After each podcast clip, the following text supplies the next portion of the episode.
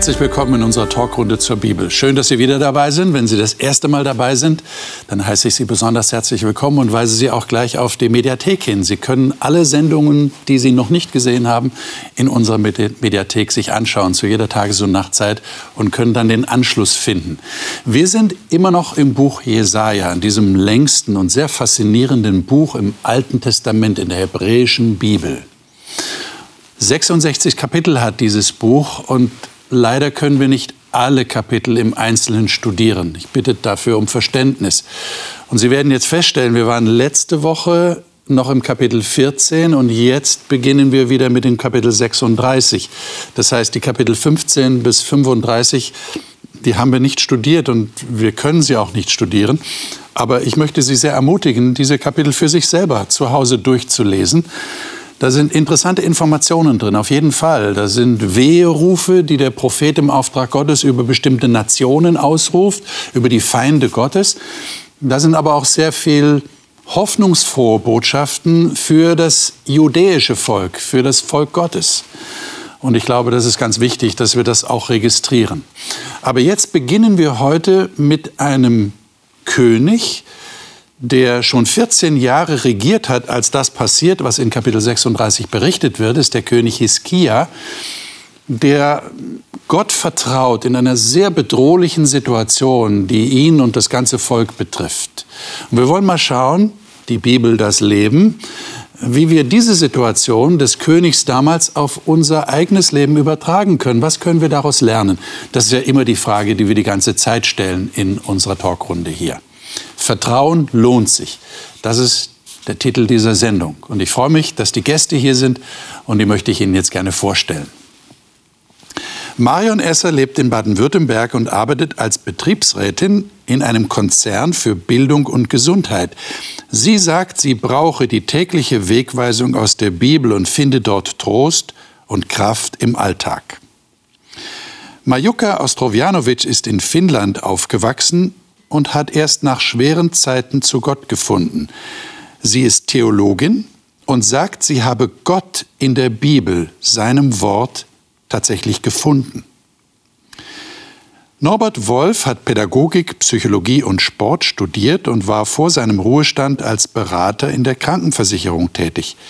Er sagt, der Glaube an Gott sei das Fundament seines Lebens.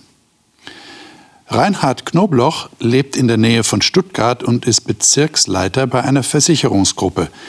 Er sagt, Gott habe ihm seine Liebe und Allmacht in seinem Leben schon vielfach bewiesen. Von Allmacht Gottes werden wir heute auch lesen. Ich freue mich, dass ihr da seid. Ich lade euch ein, dass wir das Kapitel 36 im Jesaja-Buch einmal aufschlagen miteinander. Und zwar lesen wir da zunächst mal den ersten Vers. Das ist so da kommen wir in die Geschichte rein. Wer von euch mag den mal vorlesen? Reinhard, du hast welche Übersetzung? Ich habe die neue evangelistische Übersetzung. Okay. Im 14. Regierungsjahr Hiskias marschierte der assyrische König Sanherib in Juda ein und eroberte alle befestigten Städte. Hm. Wir haben jetzt einen anderen Text in einem historischen Buch, einem Geschichtsbuch des Alten Testaments, nämlich im Chronikbuch in Kapitel 32. Und äh, da sollten wir mal reinschauen, um jetzt so ein bisschen den Hintergrund äh, zu kennen, was ist da tatsächlich passiert. Meine, diese Information ist ja zunächst sehr kurz. Da kommt also ein feindliches Heer, das marschiert auf Jerusalem zu. Und das war im 14. Jahr des Königs Hiskia. Lesen wir mal in 2. Chronik 32. Und zwar äh, lesen wir mal ab Vers 2. Wer würde das mal lesen? So 2 bis, ich würde sagen, äh, ja, bis Vers 8. Als Hiskia hörte, dass Sanherib mit seinem Heer auf Jerusalem zumarschierte, beriet er sich mit den obersten Beamten und Heerführern. Er schlug vor, alle Quellen außerhalb der Stadt zuzuschütten. Die Berater waren einverstanden und sagten, warum sollten wir es den Assyrern einfach machen und sie Wasser finden lassen, wenn sie uns belagern? Sie riefen viele Menschen aus dem Volk zusammen, schütteten alle Quellen zu, und versperrten den Zugang zur unterirdischen Wasserleitung, durch die das Wasser in die Stadt floss. Entschlossen ging Hiskia daran, die eingestürzten Stellen der Stadtmauer wieder aufzubauen und ihre Türme zu vergrößern. Außen ließ er eine zweite Mauer um die Stadt ziehen und verstärkte die Befestigungsanlagen in der Stadt Davids, einem Stadtteil von Jerusalem. Außerdem ließ er viele Wurfgeschosse und Schilde anfertigen. Er setzte Hauptleute ein, die im Falle einer Belagerung Befehlsgewalt über die Einwohner von Jerusalem hatten. Dann ließ Hiskia das Volk zu einer Versammlung auf dem Platz beim Stadttor rufen, um ihnen Mut zuzusprechen. Er sagte, seid mutig und entschlossen, lasst euch nicht einschüchtern vom assyrischen König und seinem großen Heer, denn auf unserer Seite steht einer, der viel mächtiger ist als er. Für den König von Assyrien kämpfen nur Menschen. Wir aber haben den Herrn, unseren Gott, auf unserer Seite. Er will uns helfen. Er wird für uns kämpfen. Das Volk vertraute seinem König und fasste neuen Mut.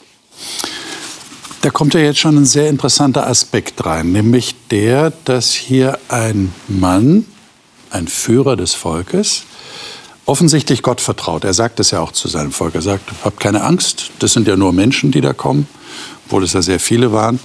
Aber wir haben ja Gott auf unserer Seite. Aber trotzdem äh, hat er da etliche Vorkehrungen, die er trifft. Also er lässt äh, die Wasserquellen da sichern, er macht, äh, die, zieht Mauern hoch und er fertigt Waffen an. Ähm, schließt sich das nicht irgendwie gegenseitig aus? Entweder ich vertraue auf Gott, dass der ein Wunder tut, und mir hilft, dann muss ich doch nicht selber so viel tun, oder? Und dann gibt es andere, die tun selber sehr viel und dann schwindet das Vertrauen in die Hilfe Gottes. Wie, wie seht ihr das? Wie beurteilt ihr das hier? Also erstens ähm, ich habe ich hab mal eine ältere Frau gekannt, die habe ich im Auto mitgenommen und die hat gesagt, ich brauche keinen Sicherheitsgurt. Der liebe Gott beschützt mich. Und da habe ich gesagt, der liebe Gott hat dir einen, einen Sicherheitsgurt gegeben, damit du den benutzt. Also, und es ist so, dass ich glaube, Gott will mit uns interagieren. Er will keine Marionetten. Er will keine Marionetten, die nur das tun, wo er am Faden zieht, sondern Gott hat uns ja nach seinem Ebenbild geschaffen und er will, dass wir etwas tun. Er will, dass wir uns führen lassen in dem, was wir tun. Aber er will interagieren mit uns und dafür bedarf es auch, dafür hat er uns ja auch Gaben und Fähigkeiten geschenkt, darüber nachzudenken. Das heißt, Gott holt nicht immer alle Kohlen aus dem Feuer für uns? Äh, verstehe ich dich da richtig? Wir müssen auch schon irgendwie was tun? Wir dürfen. Wir dürfen was tun. Er könnte alle Kohlen für uns aus dem ja. Feuer holen.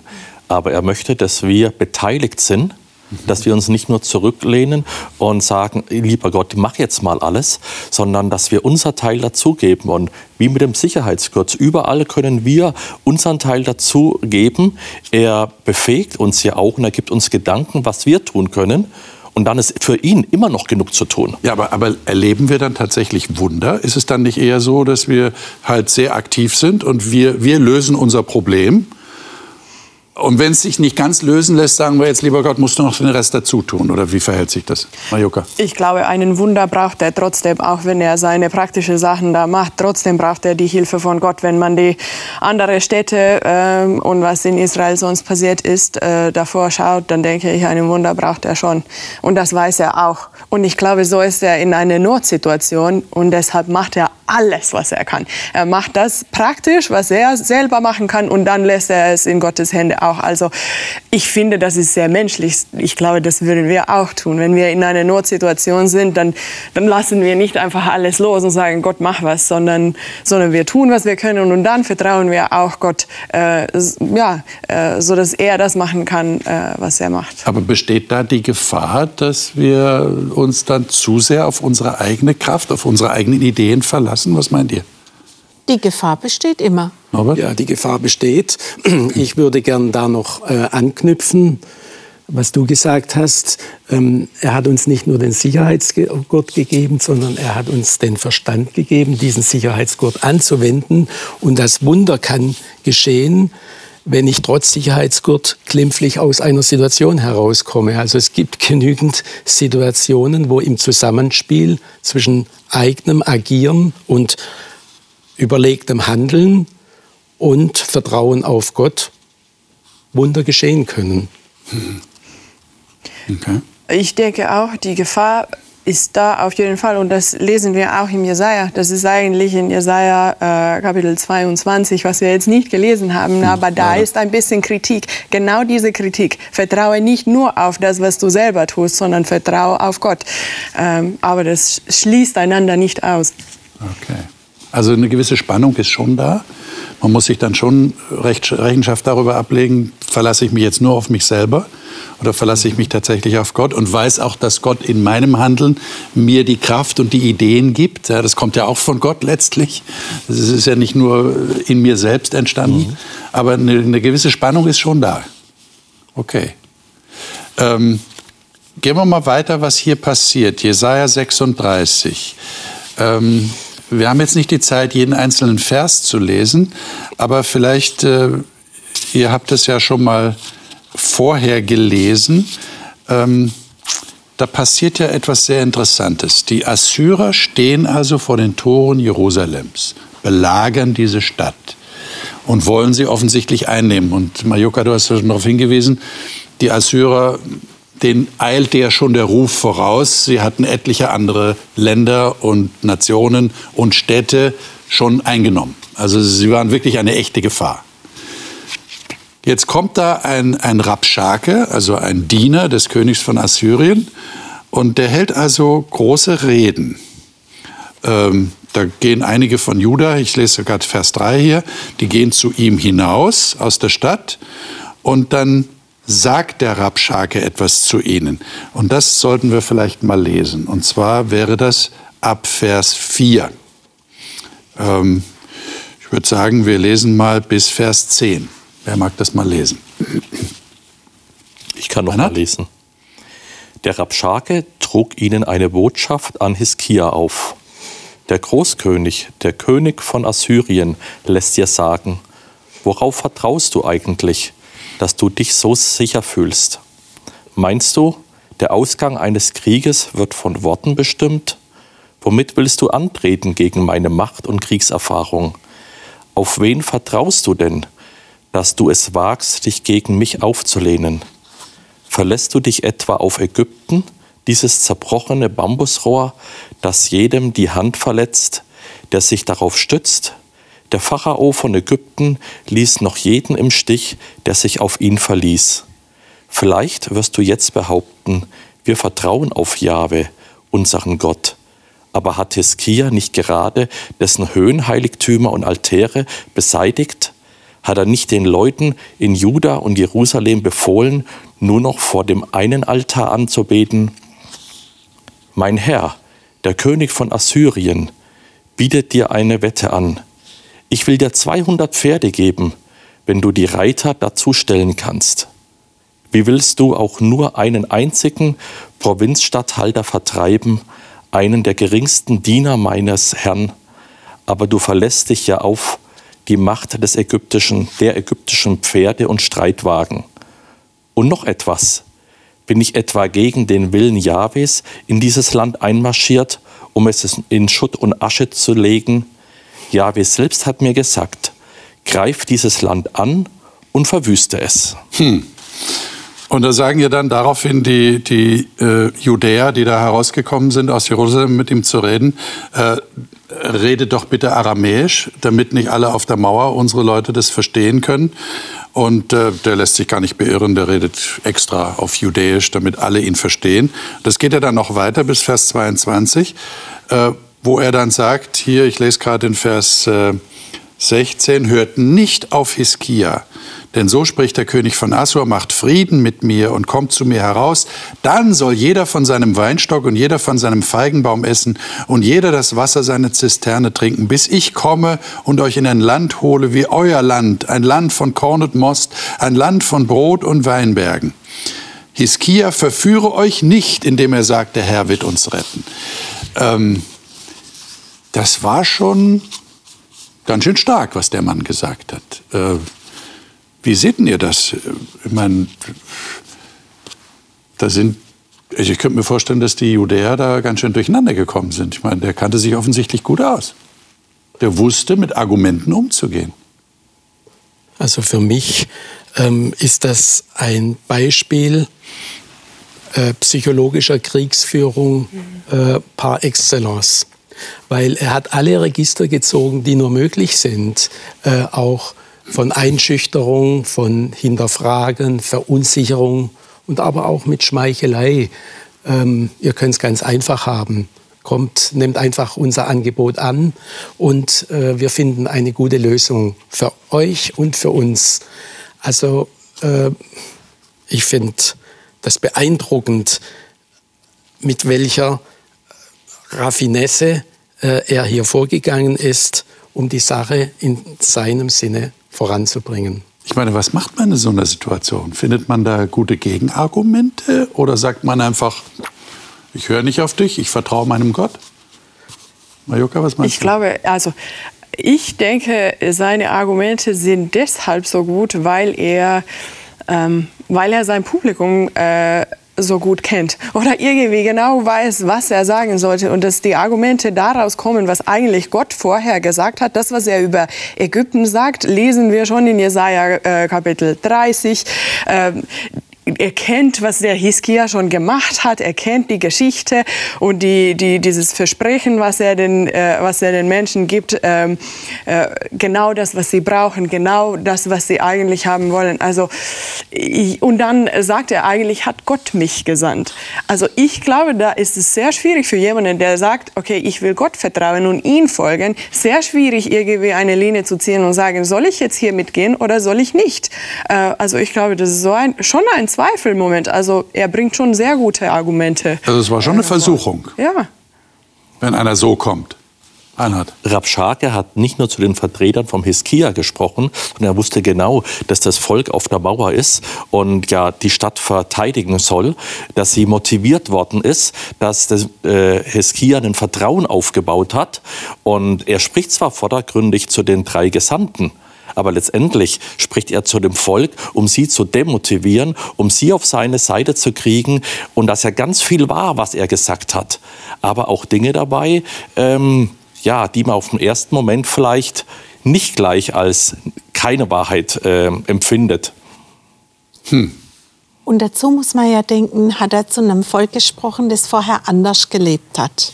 Also der Hiskia war ja der erste König wieder, der Gott treu war. Also das war schon eine gewisse gewisses auf die Probe stellen, wohin tendiert das Volk denn jetzt? Für den leichten Weg, der ihm hier angeboten wird? Oder hat der Hiskia als Mann Gottes geschafft, so viel Vertrauen aufzubauen, dass das Volk hinter ihm steht? Das war ja tatsächlich, sagen wir mal so, das war ja wirklich äh, eine Probe auf Messerschneide. Ja. Wie ist denn das ausgegangen? Lesen wir mal weiter. Kapitel 37. Da heißt es hier, also die, die, erstmal muss man ja sagen, am Ende von Kapitel äh, 36 kommen die, die da den Rabschake direkt gehört haben, zu Hiskia und erzählen ihm davon, sagen, was der gesagt hat. Und jetzt in Kapitel 37 äh, lesen wir mal ein paar Verse hier. Äh, die ersten vier, würde ich sagen. Wer mag das mal lesen? Ich kann lesen. Ja, Majuka. Als König Hiskia ihren Bericht hörte, zerriss er seine Gewänder, legte ein Kleid aus Sackleinen an und ging in den Tempel des Herrn. Er schickte den Palastverwalter Eliakim, den Schreiber Schebner und die Würdenträger unter den Priestern, alle in Sackleinen gekleidet, zum Propheten Jesaja, dem Sohn von Amos. Sie richteten ihm aus: So spricht Hiskia: Dies ist ein Tag der Not der Strafe und der Schmach. Die Kinder sind bis an den Muttermund gekommen, aber es fehlt die Kraft, sie zu gebären. Doch vielleicht hat der Herr dein Gott ja gehört, wie der Obermund schenkt, den sein Herr, der König von Assyrien, gesandt hat, den lebendigen Gott verhöhnt hat und straft ihn für seine Worte, die der Herr dein Gott gehört hat. Bete für diejenigen von uns, die noch übrig sind. Und dann heißt es ja explizit, sie sind zu Jesaja gegangen. Und äh, der Jesaja, was sagt der Jesaja jetzt? Ähm, von Vers 6 an, 6 und 7. Marion, kannst du das mal lesen? Und Jesaja sprach zu ihnen, also sollt ihr zu eurem Herrn sagen, so spricht Jehova. Fürchte dich nicht vor den Worten, die du gehört hast, womit der, die Diener des Königs von Assyrien mich gelästert haben. Siehe, ich will ihm einen Geist eingeben, dass er ein Gerücht hören und in sein Land zurückkehren wird. Und ich will ihn durchs Schwert fällen in seinem Lande. Hm. Und dann äh, heißt es ja hier, dass der Rabschake zurückkehrt und jetzt kommt aber der König von Assur nochmal mit Boten, also sendet nochmal Boten zu Hiskia. Und äh, das lesen wir auch mal, die Verse 10 bis 12. Oder bis 13 eigentlich. Überschätze deinen Gott nicht, hieß es darin. Lass dich nicht von ihm täuschen, wenn er dir sagt, Jerusalem wird nicht fallen. Der assyrische König kann die Stadt nicht einnehmen. Du weißt doch, wie die assyrischen Könige gegen ihre Feinde vorgehen. Ihre Länder verwüsten sie und die Bewohner metzeln sie nieder. Und da solltest gerade du verschont bleiben? Wurden denn Städte wie Gosan, Haran oder Rezeph von ihren Göttern beschützt? Wie war es mit den Leuten von Eden, die in Telassar wohnten? Kein Gott half ihnen, als meine Vorgänger sie vernichteten. Und wo sind heute die Könige von Hamad und Abad, Sepharvaim, Hena und Ava? Mhm. Und dann heißt hier in Abvers 14, da hat der, das hat sich offensichtlich um einen Brief gehandelt, den der äh, König von Assur mit Boten geschickt mhm. hat. Und jetzt geht der Hiskia einfach hin und legt den Brief im Tempel vor Gott hin. Und was hat er dann gebetet? Vers äh, 16, ab Vers 16. Jahwe, du allmächtiger Gott Israels, der über den Cherubim thront, du allein bist Gott und Herr über alle Reiche der Welt. Du hast Himmel und Erde geschaffen. Vers mhm. 17 auch noch? Ja, lies mal auch Vers 17 noch. Schenk mir Gehör, Jahwe. Sieh doch, wie es uns geht. Hör doch, wie Sanherib dich, den lebendigen Gott, verhöhnt. Mhm. Wie sieht denn ihr die Situation? Da geht also der König mit dem Brief in den Tempel, legt den Gott hin und sagt, Herr, höre, Herr, schau, was er geschrieben hat, jetzt erweise du dich als der lebendige Gott. Was, was zeigt das über den Hiskia? Und über die Beziehung, die er zu Gott hatte. Also es zeigt eigentlich, dass er ein unheimliches Vertrauen hatte. Also da hieß, der, der, der König von Assyrien hat ja zu ihm gesagt, lass dich nicht täuschen von deinem Gott. Also er hat ja sogar Gott unterstellt, dass er den Hiskia täuscht. Ja, und Hiskia nimmt genau sein Problem und geht da, da, dahin, wo es aus seiner Sicht die einzige Lösung gibt, nämlich bei Gott. Und ist, ich finde auch interessant, dass er noch nachher sagt, ähm, ähm, ähm, dass, dass, dass, der, der, dass es um Gottes Ehre geht, dass es nicht um Hiskias Ehre geht, sondern dass es hier um Gottes, am Schluss von dem Gebet sagt er, es geht um deine Ehre und ich lege es in deine Hand. Und das ist wirklich, er sagt, ich habe getan, was ich konnte und jetzt bist du dran.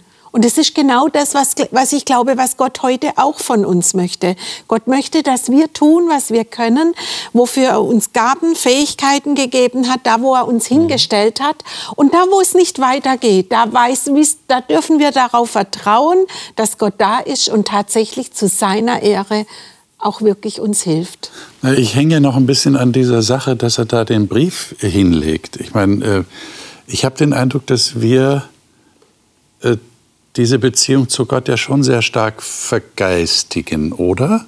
Ich meine, kommt ihr auf die Idee, ein Buch oder einen Brief Gott hinzulegen und sagen, lieber Gott, lies doch mal, was der mir geschrieben hat? Würden wir doch sagen, das ist unsinnig, weil Gott weiß das ja eh, was da drin steht. Hätte er auch hier beim Hiskia sagen können, ich weiß das eh, du musst mir das nicht extra zeigen. Warum macht er das? Ich denke, es zeigt eine persönliche Beziehung äh, von Hiskia äh, mit Gott. Besonders wenn man mit, mit dem Anfang von dem Kapitel vergleicht, wo er zu Jesaja mit dem Thema geht. Und jetzt geht aber persönlich er hin und sagt, das ist jetzt das Problem und lässt alles irgendwie offen für Gott und sagt, das ist es, was, was, was kannst du dafür tun? Und mh, mm, ja, ich denke auch, wie er da spricht, ähm, dass er über Gott redet, der, wie sagt er da, der, der du über den Cherubim thronst. Das, ist, das äh, erinnert uns sofort an die, an, an die Bundeslade. Das ist so Bundessprache, äh, was wo, wo er auch sozusagen Gott daran erinnert, ey, wir haben einen Deal gemacht, wir sind hier zusammen, wir machen das zusammen, du, du bist hier für mich eher, vielleicht erinnert er nicht Gott daran, sondern ihm selber, äh, um zu sagen, ja, Gott ist doch für uns. Ähm, ja, und das Ende seines Gebet oder, oder seines Spreches finde ich auch ähm, bemerkenswert, dass er sagt, ja Gott, es geht um deine Ehre und äh, so, dass alle Menschen äh, sehen können, was, was du bist oder was du tust. Und das ist ja tatsächlich passiert. Jedes Mal, wenn wir die Bibel lesen und diese Geschichte lesen, dann werden wir auch davon überzeugt, ey, hier macht Gott was. Redet ihr auch so mit Gott wie der Hiskia? Macht ihr das auch so? Sie sagt also, lieber Gott, schau dir das mal an und jetzt bist du dran und, und tu jetzt was. Also ich habe ihm jetzt noch äh, keinen Brief vorgelegt und auch keine E-Mail vorgelegt. Aber ähm, wenn, ich da, wenn ich davon ausgehe, dass Gott äh, beziehungsorientiert ist, dann sie, und dass er allwissend ist, dann sieht er zum Beispiel und weiß, dass ich dankbar bin. Dann könnte ich auch sagen, ich brauche ihm das gar nicht zu sagen, weil er sieht es ja sowieso. Aber ich sage das auch, ich kommuniziere mit ihm und bringe das zum Ausdruck. Und ich denke, dass Gott das, das gefällt und dass er eine Beziehung mit uns möchte. Und wenn mich etwas sehr beschäftigt, dass ich ihm das auch vorbringe. Und wenn es so ein Brief ist, zeigt es einfach nur, dass er Gott vertraut und konkret mit ihm rechnet. Und mich erinnert es gerade an, auch an eine Definition, äh, die ich mal über Vertrauen gelesen habe das geht so, Vertrauen bedeutet, dass du glaubst, was du nicht siehst. Als Belohnung siehst du, worauf du vertraut hast. Und für mich kommt es hier zum Ausdruck, wie sich Hiskia hier verhält. Also es ist interessant für mich, dass wir sind hier im Alten Testament, wo ja auch viele Christen denken, äh, Gott ist ganz fern und ist eigentlich ein, ein manchmal böser und zorniger Gott. Und hier haben wir ein Verhältnis, das wirkt wie eine Freundschaft. Also habe ich den Eindruck, der Hiskia betrachtet Gott wie seinen Freund und sagt, jetzt komme ich mal zu dir und leg dir das mal vor und sag mal, was machst denn du jetzt? Dann müssen wir doch was machen. Und um deiner Ehre willen solltest du jetzt eingreifen und äh, dass du allein der Herr bist, das sollte allen klar werden. Also ich habe den Eindruck, er ist da sehr mutig und sehr vertrauensvoll. Andererseits zeigt es für mich so die ganz innige Beziehung. Wie ist es bei Eltern und, und dem Kind? Eltern warten auch oftmals, bis das Kind kommt und sagt, helf mir doch jetzt bitte, ich habe alles gemacht, aber ich komme nicht weiter. Und so ungefähr kommt mir das jetzt bei Hiskia, wo er in den Tempel geht und den Brief vorlegt, auch vor, sagt er, ich habe alles getan, was in unserer Macht steht. Ähm, ich bin jetzt mit meinem Latein am Ende, jetzt brauchen wir dich. Und Gott möchte ja auch, dass wir, ich möchte nicht sagen kapitulieren, aber dass wir seine Hilfe zulassen und es auch deutlich ausdrücken und sagen, greif du ein in mein Leben. Und das sagt er hier für das ganze Volk, äh, was er ja repräsentiert hat, der Hiskia, und sagt, ähm, jetzt bist du am Zug, nur du kannst uns helfen. Weil schau mal, jetzt haben wir schwarz und weiß, was er uns sagt. Lese es auch, hilf uns. Könnt ihr euch sicher sein, wenn ihr so mit Gott redet, dass er tatsächlich dann was tut?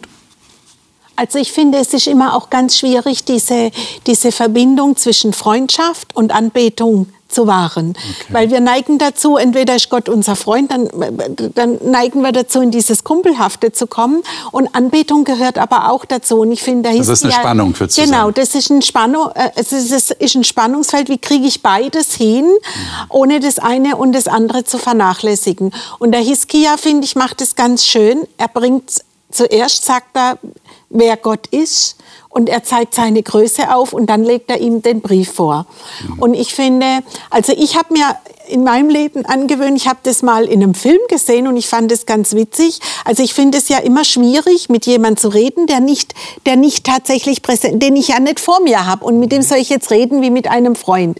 Das ist ja nicht so ganz einfach. Also ich habe angefangen, Briefe zu schreiben, weil da kann ich es mir am besten vorstellen. Ne? Also man hat es ja früher, ne? also äh, in unserem Alter hat man noch Briefe statt mhm. WhatsApp und SMS geschrieben. Und dann habe ich mir vorgestellt, und das ist wirklich, da kannst du beides verbinden. Du kannst das anbetende Teil mit reinbringen, du kannst aber auch dein Herz ausschütten, wie du das in einem Brief tust. Und ich glaube, dass Gott das wichtig ist, so wie du gesagt hast, es ist mir auch wichtig, dass mein Kind zu mir kommt und die Dinge selbst sagt. So wie es wichtig ist, dass ich meinem Kind den Freiraum lasse, zu tun, was es kann, weil es sich sonst nicht entwickelt. Ja, also ich glaube, da sieht man beide Elemente sehr schön äh, zusammenkommen. Und deswegen glaube ich, Gott möchte und wünscht sich von uns dieses innige Verhältnis, dieses Vertrauensverhältnis auch, das wünscht er sich von uns. Und er hat es uns so oft gesagt, dass er uns hilft. Und er tut es auch. Also mhm. wenn man, wenn man, der Vorteil, wenn man schreibt, man kann auch mal abhaken. Okay. Man sieht es dann auch manchmal. Also das heißt, Vertrauen schließt für euch mit ein, dass ich erwarte, dass etwas passiert. Okay. Und das heißt aber auch, ich halte inne und ich warte wirklich drauf. Ich bin ganz offen. Und wenn nichts passiert? Oder kommt das nicht vor? Kommt das bei euch nicht vor? Natürlich kommt es vor, dass manchmal nicht gleich was passiert, vor allem nicht in dem Zeitrahmen, ähm, den ich vorgesehen habe. Und das ist das Spannungsfeld, was wir irgendwo haben, ähm, dass unsere Gedanken, dass meine Gedanken vielleicht nicht die sind, die mein himmlischer Vater mit mir vorhat. Äh, und ich muss mich da auf einen Wagnis einlassen. Und wenn ich den Eindruck habe, ich habe keine Zeit mehr zum Warten? Ich meine, wir haben ja später die Geschichte, ich weiß nicht, ob wir noch zeitlich dazu kommen werden, wo äh, der Hiskia, dieser selbe Hiskia, todkrank wird. Und ihm wird mitgeteilt, du wirst sterben. Bestell dein Haus, du wirst sterben. Und dann weint er er sagt, jetzt habe ich keine Zeit mehr. Mhm. Lieber Gott, hilf mir. Und Gott gibt ihm noch 15 Jahre dazu. Ähm, was ist denn, wenn Gott keine 15 Jahre und kein weiteres Jahr mehr gibt, obwohl ich es dringend wünsche? Ich denke, mh, hm, Gottes Pläne kann ich nicht immer verstehen. Äh, oder, oder wie alles läuft, kann ich nicht immer verstehen. Aber darauf zu vertrauen, dass er weiß, was er tut, das, das kann ich. Und was mir hilft in solchen Situationen ist, äh, ist das Zurückschauen auf die Sachen, wo er mir schon geholfen hat, hat wo ich Erfahrungen mit ihm gemacht habe, wo, wo er da gewesen ist, wo er schon Wunder gemacht hat. Und, und da gibt es schon viele in meinem Leben auch. Und ich glaube, das ist genau der Punkt mit dieser Bundessprache hier bei dem Gebet von Hiskia auch. Du bist schon da gewesen. Wir haben eine Geschichte. Wir haben schon was zusammen erlebt. Du, du hast mich so viel schon geholfen. Ich weiß, du bist auch hier dabei. Das heißt, das wären so die Haken in dem Brief, den du gerade erwähnt hast. Ich kann schon was abhaken. Ich habe Erfahrungen in der Vergangenheit gemacht. Auf denen kann ich aufbauen, auch wenn ich jetzt warte und scheinbar nichts passiert.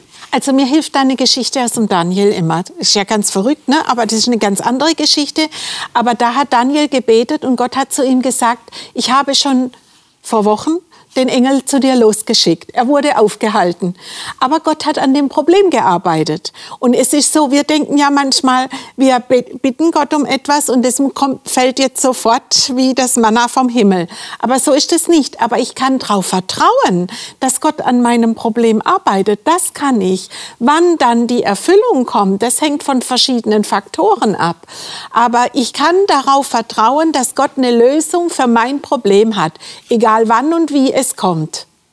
Und dass manchmal ich das nicht sofort merke. Aber das, mir hilft diese Geschichte immer, dass ich denke, in dem Moment, wo ich Gott darum gebeten habe, fängt er an, an der Lösung meines Problems zu arbeiten. Ob das nachher so aussieht, wie ich mir es vorgestellt ist ein ganz anderes Thema.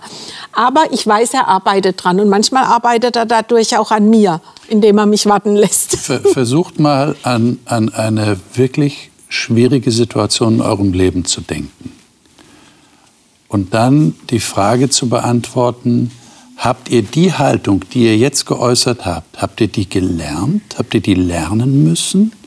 Vielleicht auch unter schwierigen Umständen lernen müssen? Oder war euch das von Anfang an klar, als ihr wusstet, äh, Gott ist mein Herr und Jesus ist mein Erlöser, dass ihr diese, diese vertrauensvolle Wartehaltung einnehmt, wenn ihr in Beziehung zu Gott seid? Oder oder war das ein Lernprozess? Was würdet ihr sagen? Also ich bin, ich würde sagen, es ist ein Lernprozess.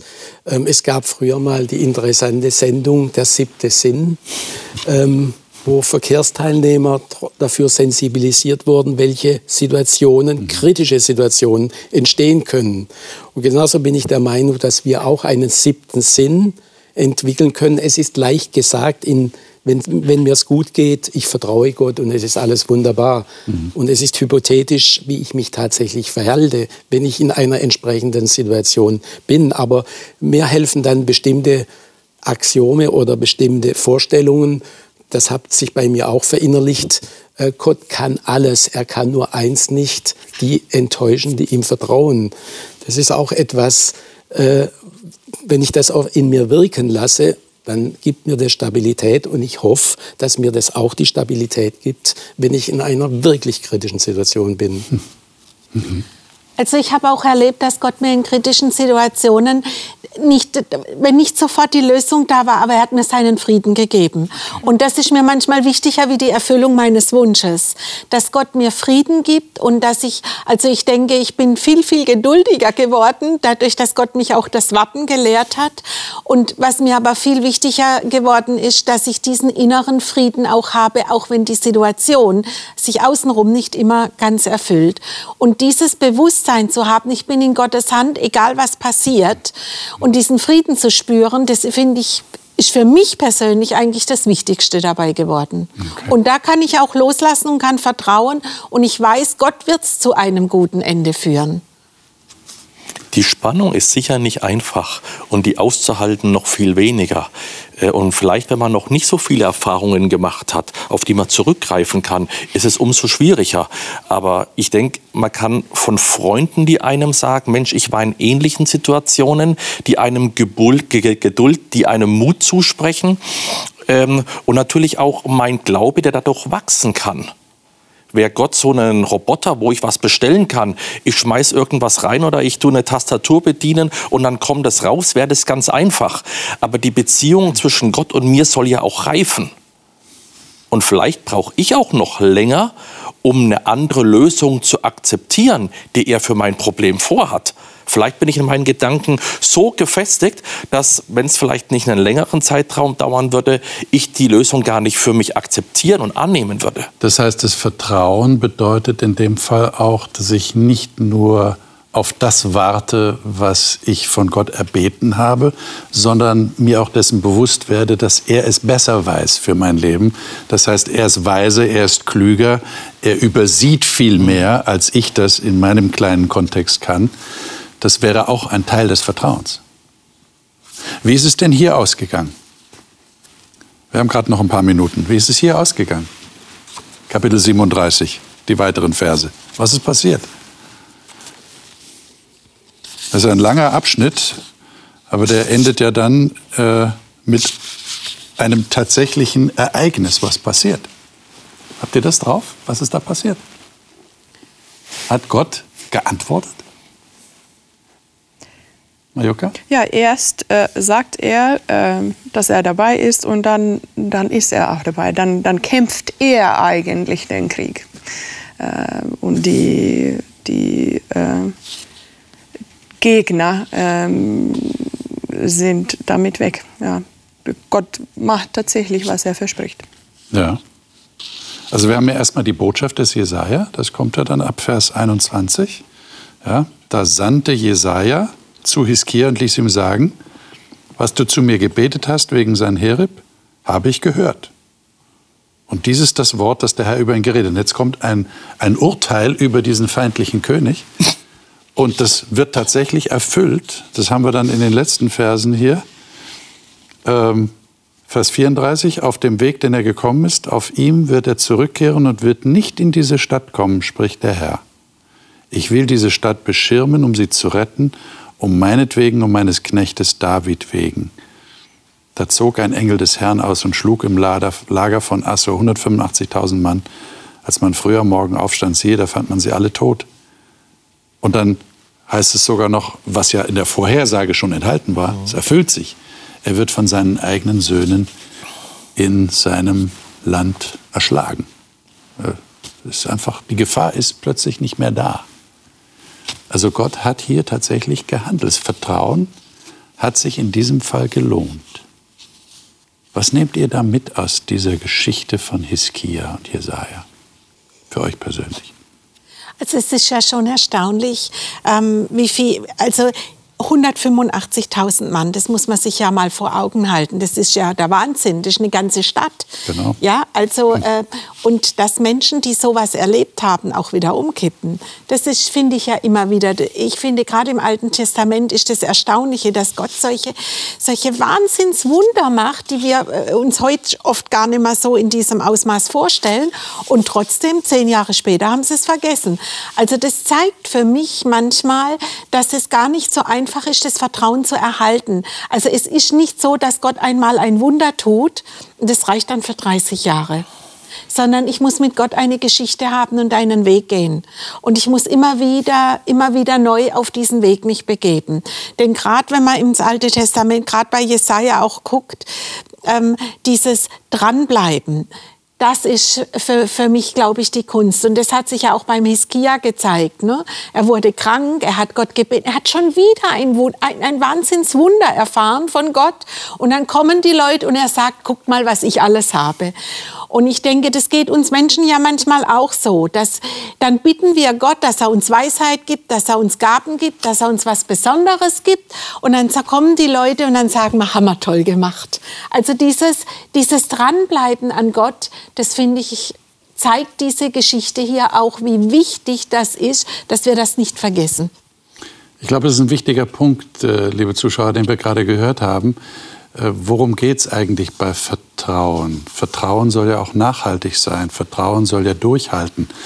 Dranbleiben ist, glaube ich, ein ganz wichtiger Punkt. Wir haben von den Gästen heute gehört, Vertrauen lohnt sich tatsächlich. Und das bedingt auch, warten zu können auf die Lösung, die Gott gibt. Ich weiß nicht, in welcher Lebenssituation Sie gerade stehen, aber ich hoffe, dass das Beispiel von Hiskia eine Ermutigung für Sie ist, dass Sie auch diesen Lernprozess durchmachen können, auf Gott zu warten und darauf zu vertrauen, dass er hilft.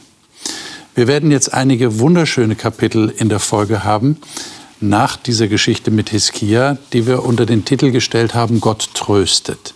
Nächste Woche wollen wir uns diese Kapitel etwas näher anschauen. Und da gibt es sehr schöne Trostworte, die sehr bekannt geworden sind. Und wir wollen versuchen, die in den Kontext der Geschichte hineinzustellen.